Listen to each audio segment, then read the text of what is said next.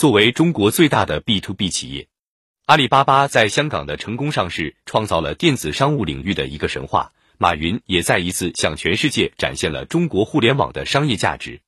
阿里巴巴成为中国全球化程度最高的网络运营商，国际投行也因此纷纷关注阿里巴巴的良好市场前景。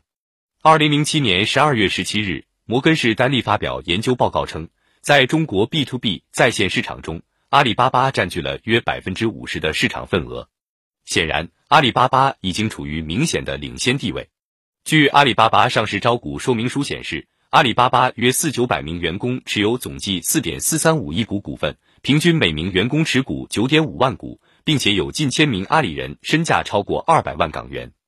而此前，百度上市曾创造了八位亿万富翁、五十位千万富翁、二百四十位百万富翁。然而，二零零七年阿里巴巴的上市则打破了百度的造富神话，创造了新的纪录。但是，马云自己拥有阿里巴巴上市公司的股份却不足百分之五。对马云来说，持股多少并不是关键。他一向都不是很看重钱财，发展为了员工，发展依靠员工，发展成果由员工共享。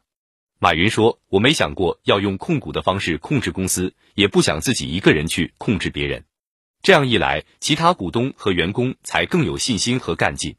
我需要把公司股权分散，因为管理和控制一家公司需要靠智慧。阿里巴巴从建立之初就拥有一套能力分享与财富分享体系。”大约有四九百名员工作为公司的股东，一起见证了阿里巴巴的成长与发展。从一九九九年在西子湖畔成立，到二零零七年在香港上市，阿里巴巴历经八年，终于成功上市。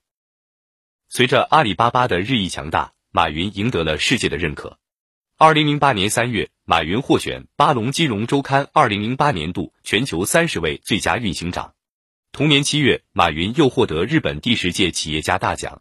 而在此之前，该奖项只颁发给日本国内的企业家。同年九月，马云被美国商业周刊评为二十五位互联网业最具影响力人物之一，成为中国唯一一个上榜的企业家。微雅链、阿里巴巴与微软的博弈。二零零八年二月一日，全球最大的软件生产商微软向雅虎公司提出四百六十六亿美元的收购要约，如果这次收购顺利，有望刷新全球科技行业收购金额的最高纪录。这一消息成为当时全球关注的焦点，而由于雅虎中国已被阿里巴巴收购，阿里巴巴也备受世人关注。实际上，自二零零八年以来，雅虎在纳斯达克的股价已累计下降百分之十八，正面临着严峻的形势。就在这时，微软 CEO 鲍尔默致信雅虎董事会，表明了微软的收购意向。这一建议能使你们的股东实现价值最大化，鲍尔默表示。对双方来说，最佳的选择似乎就是收购。微软的收购要约发出不久后，鲍尔默就立即召开电话会议，表示微软的计划是收购雅虎的全部股权。